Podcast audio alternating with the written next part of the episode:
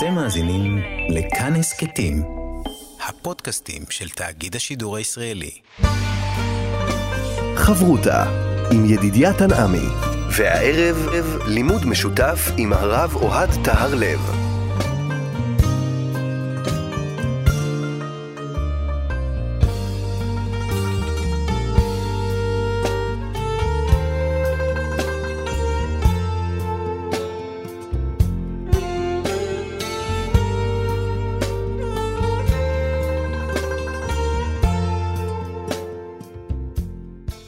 שלום כאן מורשת חברותא לימוד משותף עם רבנים ואנשי חינוך בנושא תנ"ך, הלכה ואמונה. היום אנחנו לומדים אגדה יחד עם הרב אוהד תיארלב, ראש מדרשת אות לידנבר מרבני בית הלל. שלום לך, כבוד הרב. שלום ידידיה לך ולמאזינים. באת היום עם אגדה שהיא בעצם מכתב, והמכתב הזה מלמד על הרגישות של התואר של האדם, עד כמה צריך להקפיד בקרדיטים הנכונים. מי כמוך יודע על הרגישות של העניין, שאתה מראיין, אה, ער לרגישות של מי שיושב מולך, איך לקרוא לו, הטייטל הזה, הטייטל הזה, ובאמת ההגדה הזאת עוסקת באיזושהי רגישות שקראו למישהו לא בדיוק כמו שהוא ציפה, וזה הקפיץ לו והדליק אצלו את כל, נגעו בו במקום מאוד מאוד מאוד רגיש כנראה. ומפה העניינים מתחילים uh, להתגלגל. אז ההגדה שלנו נמצאת במסכת כתובות, בדף סט, עמוד א' ועמוד ב', mm-hmm. תחת הסוגיה של תקנה של חז"ל שתיקנו, תיקנו שהאב ייתן לביתו עשירית מנכסיו לנידוניה. האב יכול לתת כמה שהוא רוצה, אבל uh, לפחות להקדיש מהירושה עשירית אה, מנכסיו לנידוניה. והגמרא בין השאר מעלה מי שמת והניח שתי בנות ובן, וקדמה הראשונה ונטלה איסור הנכסים לנידוניה שלה, ולא הספיקה השנייה לגבות, אם הוא נתן לבת הראשונה, גם ראוי לתת לבת השנייה, עד שמת הבן, וממילא נשארו שתי הבנות יורשות, ובעצם, מה עושים עכשיו? האם הבת השנייה מקבלת את מעשר מהנכסים לנידוניה, ואז מחלקים את הירושה לשניים, או לא? או היא מקבלת את זה כחלק מה, מהירושה שלה. אז רבי יוחנן אומר, היא ויתרה. היא, יש לה את ה... ברגע שהיא יורשת, היא יש לה כבר בתוך הירושה את הנידוניה. הנידוניה באה בעצם לטובתה, היא הולכת להתחתן. ורב חנינא אמר, מה פתאום? אה, בכלל, מוציאים גם לפרנסה. הגמרא רוצה לשאול מה יקרה אם מוציאים, אה, אם האישה הזאת מצאה מציאה, אולי גם לא ניתן לה. מה פתאום? הגמרא שוללת את זה ומדברת על נכסים. והיה ככה מקובל, שבאמת אה, לפעמים אחד החכמים היה שולח לחכם בעיר אחרת, האישה הזאתי מגיע לה ככה וככה, האישה הזאתי מגיע לה ככה וככה. זאת אומרת, האישה, עכשיו יש לנו אישה שמגיע לה למעשה עשירית מנכסי אביה אה, לנידוניה שלה, כן, והיא צריכה לקבל את זה.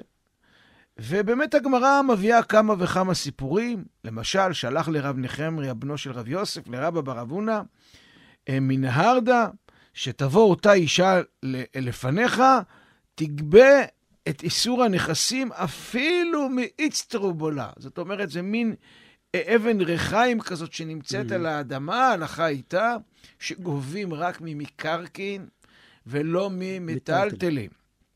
ולכן האבן הריחיים הזאת היא נחשבת כנדלן, כקרקע.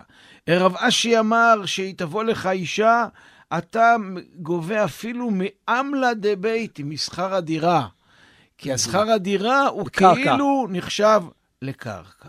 ואז יש סיפור מאוד מעניין. שלח לי רב ענן לרב הונא, הונא חברין שלם. ככה הוא כותב לו על המכתב. בכותרת. בכותרת. הונא חברנו, שלום וברכה. כן, כי עתיה האיתתא, כשתגיע אליך האישה הזאת והזאת לפניך תגבה את איסור נכסיה. מגיע לה עשירית לנידוניה שלה מאותם נכסי ירושה. רב הונא רואה את זה, וכנראה קורה לו משהו מאוד גדול, כי הוא לא קורא לו רב הונא, אלא הוא קורא לו הונא חברנו. הווה יתיב רב ששת קמי. ישב רב ששת בדיוק באותו זמן. לפני רב הונא. לפני רב הונא. הוא אומר לי, תופס את רב ששת, והוא אומר לו, אמר לי, זיל אימה לי, לך תאמר לו. ובשם תהיה מאן דלא אמר לי. כן, מי שלא יגיד עכשיו מילה במילה את מה שאני אומר, הוא יהיה בנידוי. במילים אחרות, תדע לך, אם אתה לא מצטט אותי מילה במילה, אני מחרים אותך, אני מנדה אותך. מסכן רב ששת. מה תגיד לו? ענן ענן, ממקרקעי או ממטלטלי? דבר ראשון, שתי משפטים. משפט ראשון, ענן ענן. לא רב ענן. לא רב ענן, ענן ענן. ששלחת לי כאילו לגבות את המעשר מהנכסים לאותה אישה ממקרקעי או ממטלטלי, הוא שולח לו עוד משפט שהוא חייב לצטט אותו מילה במילה, ומן יטיב בבי מרזיך ברישה, ומי יושב בראש בית המרזח, בראש השולחן בבית המרזח. שתי משפטים, אתה אומר מילה במילה, אוי ואבוי לך אם אתה משנה מילה ממה שאני אומר לך. לא קשה לזכור שני משפטים. מה הקשר בין שני המשפטים הללו גם? לא ברור. לא ברור. אזל רב ששת לקמי דרב ענן. הולך התלמיד לחוץ, נרעש, לא יודע מה, לפני רב ענן. אמר לי, לא יודע את נפשו, מר רבא, כבודו רב, ורב הונא רבי דרבא. רב הונא הוא הרב של הרב. במילים אחרות, אתה איש גדול, אבל רב הונא כנראה בן אדם עוד יותר גדול. ושמותי שמית, מאן דלא אמר לי. הוא אמר שהוא ינדה את מי שלא יגיד מילה במילה את מה שאני אומר לך. זאת אומרת, הוא מאוד פחד מה תהיה התגובה של רב ענן, הוא פה. בתווך בין איזה שני גדולי עולם, שיש ביניהם איזשהו מתח. ואי לאו דשמית, לא הווה כאמינא. כן? והוא אומר לו, ואם לא, אני מנדה את מי שלא יגיד בדיוק את מה שאני אומר לך. ואז הוא אומר לו, מה שרב ציווה אותו להגיד מילה במילה לרב ענן. ענן ענן, ממקרקעי או ממיטלטלי? משפט ראשון, ענן ענן, מקרקעות וממיטלטלים. ומן יטיב בימי מרזיך ברישה? ומי יושב בבית המרזח בראש? אבנן שומע את זה, לא מבין מה רוצים ממנו. אולי הוא הבין את המשפט הראשון, אבל מה זה הכתב חידה? אזל רב ענן לקמי דמר עוקבא. הלך רב ענן לפני מר עוקבא שהיה ראש הגולה. אמר לי, חזי מר, איך יישלח לרב הונא? תראה איך הוא קרא לי. ענן, ענן. כאילו, הוא לא קורא לי רב ענן, הוא קורא לי ענן ענן. ועוד, מרזיחא דשלח לי, לא ידענה מה אני הוא. השאלה על המרזח, מי יושב בבית המרזח, לא ידעתי למה כוונתו, למה הוא התכוון. שומע את זה מר עוקבא, ואומר לו, אמר לי, אימא לאיזי גופא דעובדא איכי אבי. בוא ספר לי מה הסיפור מה פה. היה, מה היה איזה מעשה, מה הסיפור פה? אמר לי, הכי והכי אבי מעשה. כך וכך היה מעשה, שלחתי לו, כתבתי לו, הונה חברין שלם, וכולי וכולי. אומר לו מר עוקווה, אמר לגברא דלא ידע, מה הניעו מרזיך, שלח לי לרב הונא חברין? מי שלא יודע מה זה בית מרזח, הוא שולח לרב הונא חברנו? הוא לא חבר שלך. חברים, מה מה שנקרא, שהחבר'ה צוחקים. ואז אומרת ההגדה, מהי מרזיך? מה, מה הכוונה מרזח? אבל, אבל, כי כה אמר השם, אל תבוא בית מרזח, ואל תלך לספוד, ואל תנוד להם, כי אספתי את שלומי מאת העם הזה, נאום השם, את החסד ואת הרחמים. פסוק בירמיהו.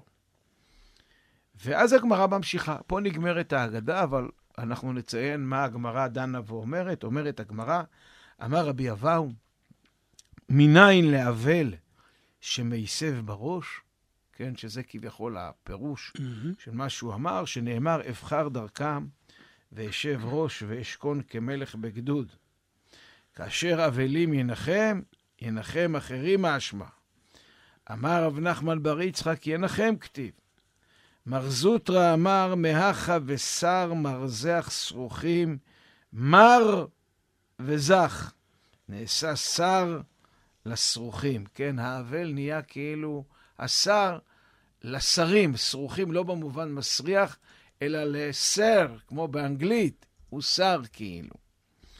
אמר רבא, והגמרא מסיימת, הלכתה ממקרקעים ולא ממיטלטלין. ההלכה אומרת שגובים מקרקעות ולא מטלטלים, בין למזונה, בין לכתובה, בין לפרנסה. את כל מה שמגיע לאישה, תמיד תמיד גובים ממקרקעים ולא ממיטלטלים. זוהי ההגדה שלנו. יש לנו המון שאלות על ההגדה המוזרה הזאת קצת. שאלה ראשונה, מה רוצים מרב ענן? האם רב ענן התכוון לזלזל ברב הונא? מדוע רב הונא כל כך נעלב? מה קרה? וכי רב ענן לא אדם חשוב? אנחנו יודעים שאליהו הנביא היה מתגלה לרב ענן? מה זה קרה? מה הוא... אתם יושבים בבית מדרש, חברים, רבנים, מה, מה, מה זה? למה הוא גם מחזיר לו באותה לשון? או, מדוע רב הונא גם מאיים על רב ששת, שאם הוא ישנה מדבריו, הוא ינדה אותו? מה קרה פה? האם יש קשר בין הנידוי לבין אם הוא לא יגיד את מה שהוא ציווה עליו? למה הוא, הוא דווקא אומר לו את שתי השאלות הללו? מקרקעי או מטלטלים, ומי יושב בראש המרזח? האם יש קשר בין שתי השאלות? האם גובים מקרקעות או ממיטלטלין לבין השאלה השנייה, מי יושב בראש המרזח? למה רב ששת צריך להקדים את ההקדמה ולהגיד לו, אתה גדול, אבל רב הונא הוא עוד יותר גדול. מר עוקווה, עם מי הוא? עם רב ענן או עם רב הונא? באיזה צד הוא בסיפור? האם רב הונא צדק בהתייחסות שלו כשהוא קורא לרב ענן, ענן ענן בלי רב? מי הגיבור שלנו בסיפור הזה? רב הונא? רב ענן? מר עוקווה? מי? מי הדמות החיובית ומי הדמות השלילית פה? כן, שאנחנו קוראים את ההגדה, עם מי אנחנו מזדהים פה? כן, מי, איזה דמות קשה לנו איתה? מה הקשר בין נושא הסוגיה של קבלת איסור לנדוניה, שהאיסור הזה מגיע מהנכסים לעצם הסיפור. לדו-שיח ש... ביניהם. לדו-שיח הזה, לדיאלוג ביניהם של, של, של איך קראת לי, ככה או ככה. מה הקשר המהותי של מי שיושב בראש המרזח לעצם הסיפור? מה הקשר בין שני העניינים האלו? כמובן, שאלה אחרונה, מה ההגדה באה ללמד אותנו? חברותה עם ידידיה תנעמי. חברותה כאן במורשת, חברותה באגדה, יחד עם הרב אוהד טהרלב, ובואו ניכנס בעצם ללב הסיפור. לב הסיפור מתחיל מכך שלרב ענן היה רצון אה, טוב לדאוג לאותה אישה, רק הוא טעה בקרדיטינג, כפי שקראנו לזה, בתואר של רב הונא, הוא קרא לו חברנו, להיות שהוא עשה את זה מתוך אה, תמימות, מתוך רצון להרגיש שבאמת הוא חבר שלו וביקש ממנו טובה, אבל הנה, פספוס קטן ותראה מה זה גורם. תראה, זה, השאלה היא, היא מאוד מעוצמת, בגלל שאנחנו יודעים שיש עוד כמה מקומות בגמרא, במיוחד רב נחמן, קורא לרב הונא חברנו, ושם הוא לא יוצא מגדרו. אה, הגמרא במסכת גיטין, בדף נ"ב, הגמרא בספר, במסכת ערכין, בדף כ"ב, בבבא קמא צדיק ו', והאמת היא שרב נחמן קרא לו ככה, הונא חברנו, והוא לא קפץ. אבל אנחנו כן יודעים שרב הונא הקפיד שיקראו לו רב הונא. איפה אנחנו רואים את זה? במסכת פסחים, בדף פ"ו עמוד ב'. שם אה, הגמרא מספרת שרב הונא נקלע לביתו של רב נחמן בר יצחק. הוא שואל אותו, מה שמך? ורב הונא, בלי להתבלבל, אומר לו, רב הונא. זאת אומרת, זה כמו שישאלו אותי, מה שמך? ואני אגיד, הרב אוהד. תגיד, אוהד, מה זה, אתה מכנה לעצמך, נותן לעצמך כבוד? ואז שואלים אותו, תגיד, למה קראת לעצמך רב הונא? אז הוא אומר, מה זאת אומרת? אני בעל שם. ככה הוא הגדיר את עצמו. ורבנו חננאל שם מסביר, בעל השם אני. מה, מה המשמעות? סמוך בישיבה אני. זאת אומרת, אני הוסמכתי... שם, זה גם תפקיד. תפקיד, בדיוק. ו, ואני הוסמכתי, אני יכול לדון דיני קנסות, ו, ולכן כשאומרים לו, פתאום רב ענן mm-hmm. קורא לו, רגע, רגע, רב ענן כנראה בא מריש גלותא, והוא אומר לו, הונה חברנו, אופס, הסעיף עולה לו, שכי בית המלכות, בית ראש הגולה, לא יודעים את המקום. שלו. כן. ממש ככה. ואז הוא יוצא לאיזושהי מלחמה כזאת, קטנה איתו. עכשיו, הפעם הוא מת... אומר, ככה טוען רב ראובן מרגליות, בספר שלו, כן. לחקר שמות וכינויים, בעמוד מ"ח. הוא כותב שרב הונא החליט להתחכם ולראות כמה שהוא רב ענן אה, אדם חריף, והוא גם חשב שאולי רב ענן מתחכם איתו. אה, ולמשל, יש לנו, כבר קרה פעם שרב נחמן, חשבו שרב הונא חשב שהוא מתחכם איתו. אה, פעם אמר רב הונא, תשעה ואהרון מצטרפים למניין, במסכת ברכות. ואז אומר לו רב נחמן, מה זאת אומרת, אהרון גברא הוא? אהרון הוא בן אדם? מה זה תשעה ואהרון? כן, הגר"א כותב שם, אה, אהרון ראשי תיבות, אחד רואה ואינו נראה, שזה הקדוש ברוך הוא. אבל אומרת שם הגמרא, אמר רב הונא, תשעה נרין כעשרה מצטרפים. זאת אומרת, זה נראה לך כאילו שיש לך, אבל אתה עשרה. כן? ו... ו... ובאמת טוען רב ראובן מרגליות, הוא לא סתם אמר, אלא הוא התכוון, יש לי תשעה פה, ארון זה ראשי תיבות אחד רחוק ונראה. ראשי תיבות א', ר' וו', נ', מצטרפין. זאת אומרת, הוא אמר שם בקצרה, זה לא שיש מניין פחות מעשרה, תשעה פה ועוד אחד רחוק, אפשר, אפשר לצרף, לצרף אותו. אותו. וגם פה הוא שולח לו והוא אומר לו ענן ענן. ענן המילה הראשונה, וענן המילה השנייה, ראשי תיבות, איסור נכסי נגבית ממקרקעי וממיטלטל. או-אה, התחכמות. יש פה איזושהי התחכמות. כן. ואז הוא מוסיף לו עוד, עוד שאלה, מי יושב בראש המרזח? וגם זה משהו של ככה מעין מליצה מחודדת. למה? כי בישיבה, ככה טוען אה, אה, רב ראובן מרגליות, ככה הגמרא אומרת במסכת בבא בתרא, בישיבה החכם מסב תמיד בראש. אבל במסיבה, הזקן מישב בראש. עכשיו, ומי שמופלג בחוכמה, גם במסה, במסיבה ישב בראש. ואז הוא בא ואומר כאילו לרב ענן, תשמע, קודם כל אני יותר זקן ממך. אז בטח ובטח שאני בראש, ולכן גם מופלג בחוכמה, אבל mm. לכן אתה לא היית צריך לקרוא לי חברנו, אלא תקרא לי הרב. ולכן הוא רומז לו ככה, שיזכור, בכל אופן, גם אם אני לא יותר חכם ממך, מפני הז... הזקנה, היית צריך אה, אה, לעמוד בפניי. ובאמת הוא ככה, רב הונא היה חריף, ורבנן לא עמד על פתרון החידוד, והוא היה צריך לשאול את מר עוקווה, ובסופו של דבר בעצם ידו של רב ענן הייתה על התחתונה. אבל למה הוא כל כך הקפיד עד כדי שממש הוא מאיים בחרם על רב ששת? או, פה נכנס הסיפור הזה של הנידוי הזה, כן? אה, תראה, רב הונא פותח בחרם, באיום על החרם, והוא מניח מראש שרב ששת ינסה להתחמק מהמשימה. למה? כי הוא ידע שרב ששת רוכש כבוד לרב ענן. איך אני אדאג לכך שהוא לא יתחמק מהמשימה? אני אזהיר אותו, יאיים עליו בנידוי.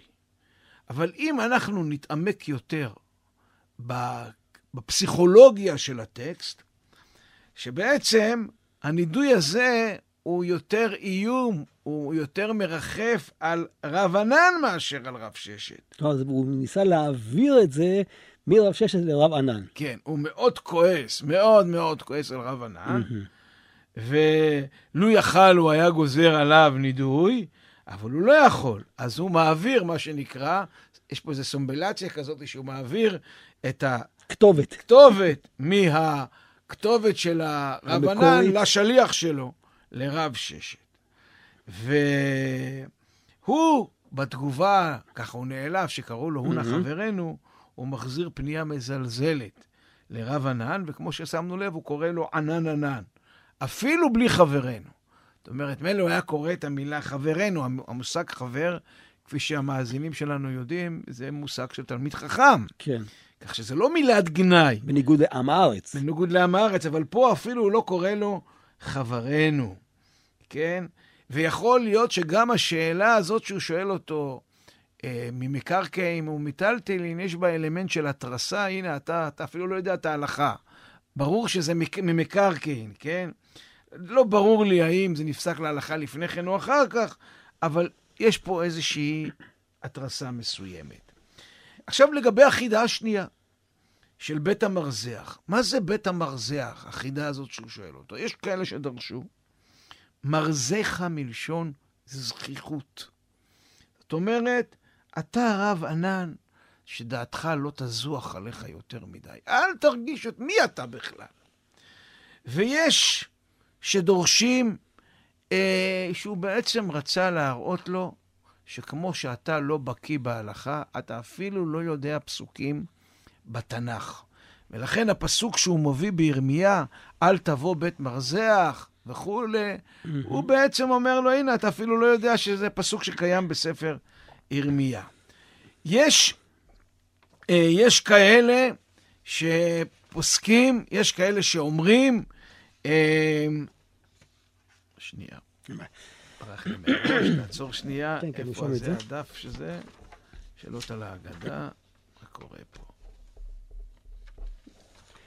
אתה רוצה בשלי? לא, לא, לא, פה, פה, פה. אני עשיתי את הבלאגן. בית מרזח, כוונתו בית אבלים, כמו שהגמרא אומרת בהמשך. והנזיפה הזאתי וההשוואה לבית אבלים, יש פה קצת רמז מפחיד, הייתי אומר, אפילו קצת מאיים. יש פה איזושהי קונוטציה של מוות. בהמשך לנידוי, לחרם. אתה תמשיך ככה, מי יודע מה יהיה גורלך, כן? תיזהר לך. אה, ויש כאלה שביקשו לפרש את השאלה מי יושב בראש השולחן האבלים, האם הבנות הן יורשות או בעלת חוב. למה? כי מי שיושב בראש השולחן האבלים זה הבנים או הבנות. מי שישב בראש, הוא היה יורש. הוא היה האבל, הוא היה נחשב היורש.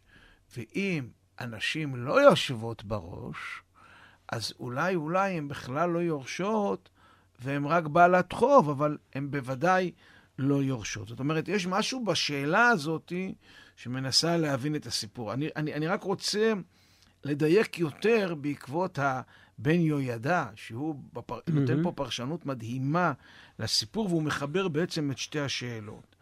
למה? כי הספק הראשון, שמפורש בגמרא, האם הבת יש לה דין יורשת, אז היא בעצם תגבה מהמטלטלים. אבל אם יש לה רק דין של בעלת חוב, היא תגבה רק ממקרקעין. כן? זה המשמעות של העניין. כי נכסי יתומים לא משתעבדים לבעל חוב. ותראה, ככה הוא כותב, היה מנהג שמושב אבלים, שהבנים של הנפטר יושבים בראש למעלה משאר האנשים החשובים. זאת אומרת, אם היה אה, אח של הנפטר, אדם חשוב מאוד, אפילו במשפחה הוא לא היה יושב בראש. הילדים, היורשים היו יושבים בראש, בראש החבורה, כן? וגם למנהג הזה. היה, היה עניין, כי זה אומר שאתה יורש. עכשיו, כמו שיש סדר ישיבה, טוען הבן יהוידע אצל הגברים, כך גם אצל הנשים? כך גם אצל הנשים. גם הנשים היו מתאספות ויושבות בחדר אחר, ויושבות אה, בראש, כן? והיו באות אצלם נשים לנחם אותם. ולכן, אחרי שהזכיר את הספק האם הבת יורשת או בעלת חוב, האם אנחנו, הן גובות ממיטלטלין וממקרקעין, התשובה לכך הייתה תלויה, תלוי מה קורה בבית האבל. אם הנשים יושבות בראש, הבנות של הנפטר או הנשים הקרובות, מי יושב בראש? אם הם יושבים בראש, הן יורשות. ואז הם יוכלו לקחת את חלקם גם ממיטלטלין. אבל אם הן לא יושבות בראש, הן בעלת חוב, בעלות חוב, והם יוכלו לקחת רק, רק, רק ממקרקעין. זאת אומרת, הוא חיבר את שתי הספקות לשאלה ההלכתית שהייתה קיימת, אבל זה רק רובד אחד, ולעניות דעתי, יש פה רובד הרבה יותר עמוק בסיפור הזה, כמו כל סיפורי חז"ל, שלוקחים אותנו לרובדים אחרים לגמרי. חברותה עם ידידיה תנעמי. חברותה כאן במורשת, חברותה בהגדה. אנחנו חוזרים אל הסיפור הזה במבט אה, נוסף. ומתוך הלימוד שלנו כבר רגיל שאם יש אגדה מסוימת שאפשר שהיא תעמוד אה, בפני עצמה, אבל אם היא יושבת בתוך איזה דיון הלכתי, היא כנראה קשורה לדיון ההלכתי. כלומר, הרקע הוא, הוא גם מזין את האגדה עצמה. נכון מאוד, אה, ואתה יודע, זה תמיד מעורר בנו את השאלה, בעקבות החיבור ההלכתי מסביב, mm-hmm. מה העיקר? האם ההגדה היה עיקר? ומסביבה התפתח הדיון ההלכתי, mm-hmm. או הפוך. ההלכה היא עיקר וההגדה באה לחזק כן. אותו. בכל מקרה, אה, היינו יכולים למרות שאולי, אולי יש פה איזושהי ביקורת רמוזה, או אפילו די מפורשת, אה, על חכמים, על חכם מסוים, שהוא מאוד מאוד מאוד להוט לשמור על כבודו. ותראה לאן הדברים מגיעים, כאילו, איבדת פה את הפרופורציה. אבל אני חושב שיש פה משהו קצת יותר עמוק. יש פה ויכוח במהות, לא נכון, בכבוד רק. נכון. אנחנו עוסקים בשאלת מקומו של החכם, מקומו של האדם. זה עיסוק מאוד מאוד מאוד מאוד קיומי. כן, אנחנו עסוקים בשאלה מה המקום של כל אחד בעולם בית המדרש, וכבר עסקנו בעבר בשאלה הזאת, אבל לא רק בעולם בית המדרש, בקהילה של תלמידי החכמים, ובכלל בחיים הפנימיים. מה המקום של האדם? אנחנו כל היום עסוקים בשאלה מה המקום שלי בעולם. בשביל מה באתי לעולם? מה אני תורם לעולם? איזה שריטה אני אמור לעשות בעולם? כמה צריכים אותי? שאלת המקום של האדם בעולם היא שאלת הזהות שלו. היא שאלה מאוד קיומית, אפילו השאלה עם מי אני אתחתן ועם מי התחתנתי, ומה מה המקום שלי בעולם, אפילו המקצוע שלי. זה חלק מהשאלה שלי, אה, של, של, של מה המקום של האדם בעולם, ובד בבד, אם יש את השאלה מה המקום שלי בעולם, יש את השאלה מה המקום של השני. זאת אומרת, בסופו של דבר, שאלת המקום של השני באמת יותר חשובה משאלת המקום שלי, למרות שבדרך כלל אנחנו עסוקים במקום שלנו. האם אני יכול לתת מקום למישהו אחר? במילים אחרות קוראים לזה מידת הענווה.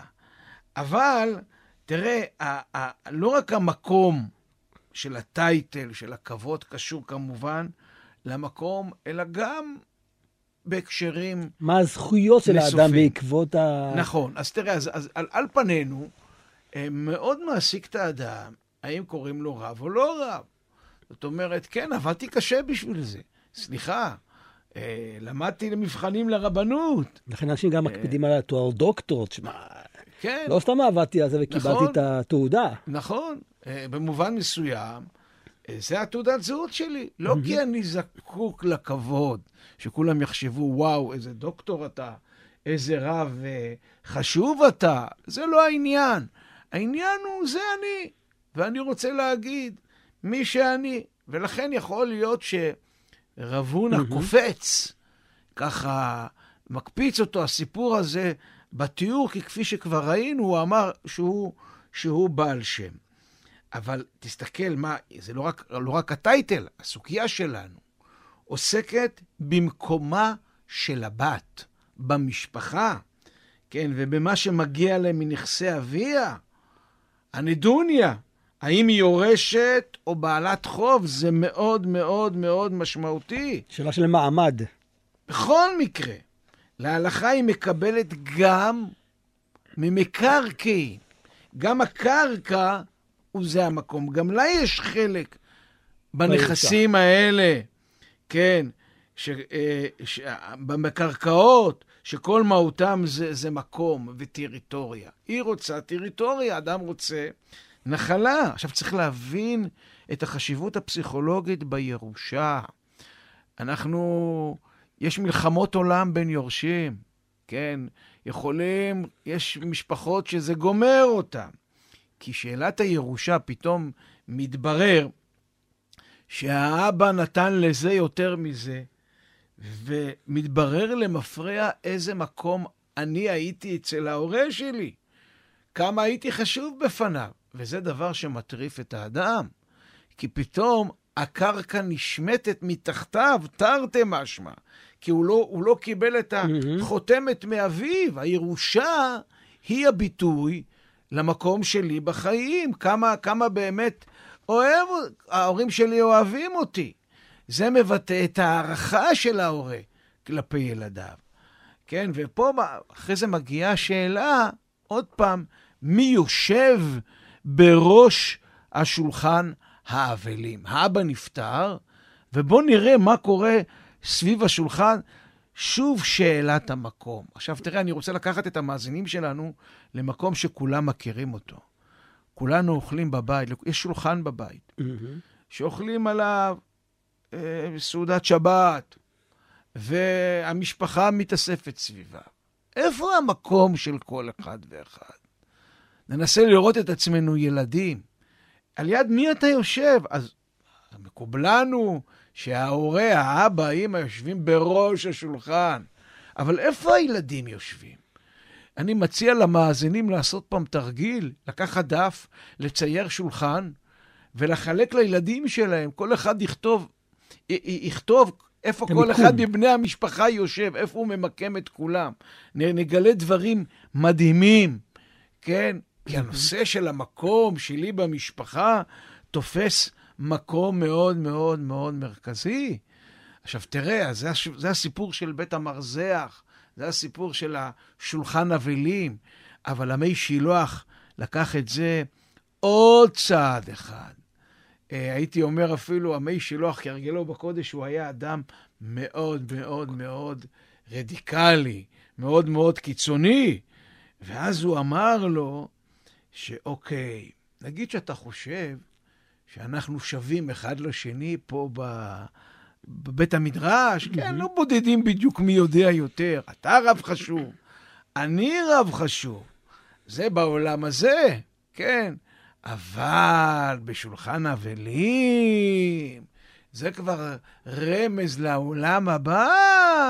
גם בעולם הבא כנראה יש מקום. שם אני בטוח בטוח, בטוח, אתה לא שווה לי, למרות שאולי פה בעולם הזה אתה שווה לי. זאת אומרת, מה עשה פה המי שילוח? אני לא חושב שהמי שילוח חשב שיש מקומות בעולם הבא, הרי אנחנו לא במקום הזה בכלל.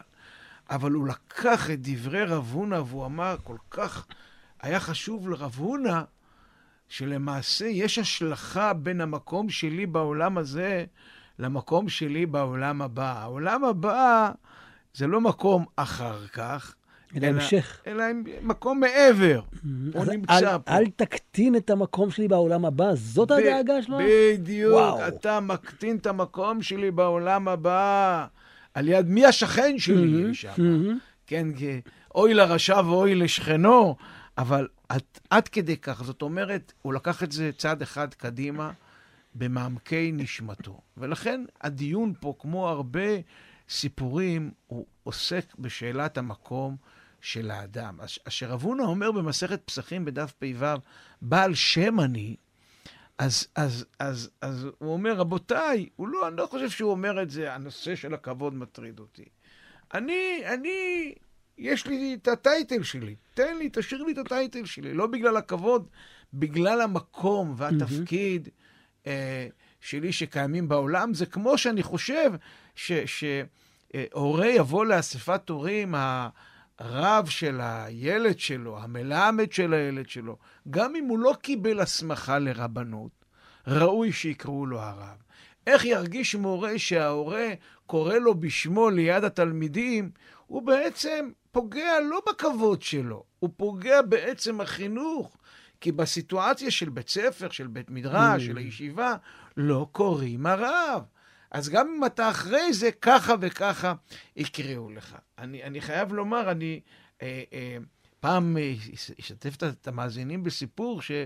אה, אה, אדם, אני לא אגיד את שמו, אדם חשוב מאוד מהמם. מאוד מאוד מאוד, אה, חבר טוב שלי, הזמנתי אותו למדרשה, אישיות אה, פוליטית מאוד חשובה, והוא רק אמר לי, תיזהר, לא בגלל הכבוד שלי שאתה מדבר לתלמידות, אל תכנה אותי בשמי, כן? כי לא בגללי, אלא בגלל ה- התפקיד עצמו, והוא הוא מאוד מאוד מאוד צודק. והנושא הזה של המקום, הוא עושה סדר, לא רק לאדם עצמו, אלא לכל החברה סביבה, לכולנו. אז החשיבות של המקום היא החשיבות בעצם, היא-היא הבסיס של מידת הענווה. מה המקום של כל אחד של אדם בעולם ביחס לעצמו, ביחס לחברה מסביב, וכמובן, גם ביחס לקדוש ברוך הוא. בל נשכח שגם לקדוש ברוך הוא קוראים מקום. הוא מקומו של עולם, ואין העולם מקומו. ואנחנו צריכים לדאוג למקומו של הקדוש ברוך הוא בעולם. לא שהוא זקוק לזה, אבל זה התפקיד שלנו. ולגבי האדם עצמו, אנחנו יודעים שאין לך אדם שאין לו שעה ואין לך דבר שאין לו מקום, אז אפשר גם לומר, אין לך אדם שאין לו מקום. תודה רבה לך, הרב אוהד טהרלב, ראש מדרשת אות לידנבאום מרבני בית הלל. ערב טוב לך ולמאזיננו היקרים. וכאן ידידיה תנעמי, אנחנו נשוב וניפגש בחברותה הבאה. ניתן להאזין לתוכנית הזאת באתר כאן מורשת ובשאר יישומי ההסכתים. אתם מאזינים לכאן הסכתים, הפודקאסטים של תאגיד השידור הישראלי.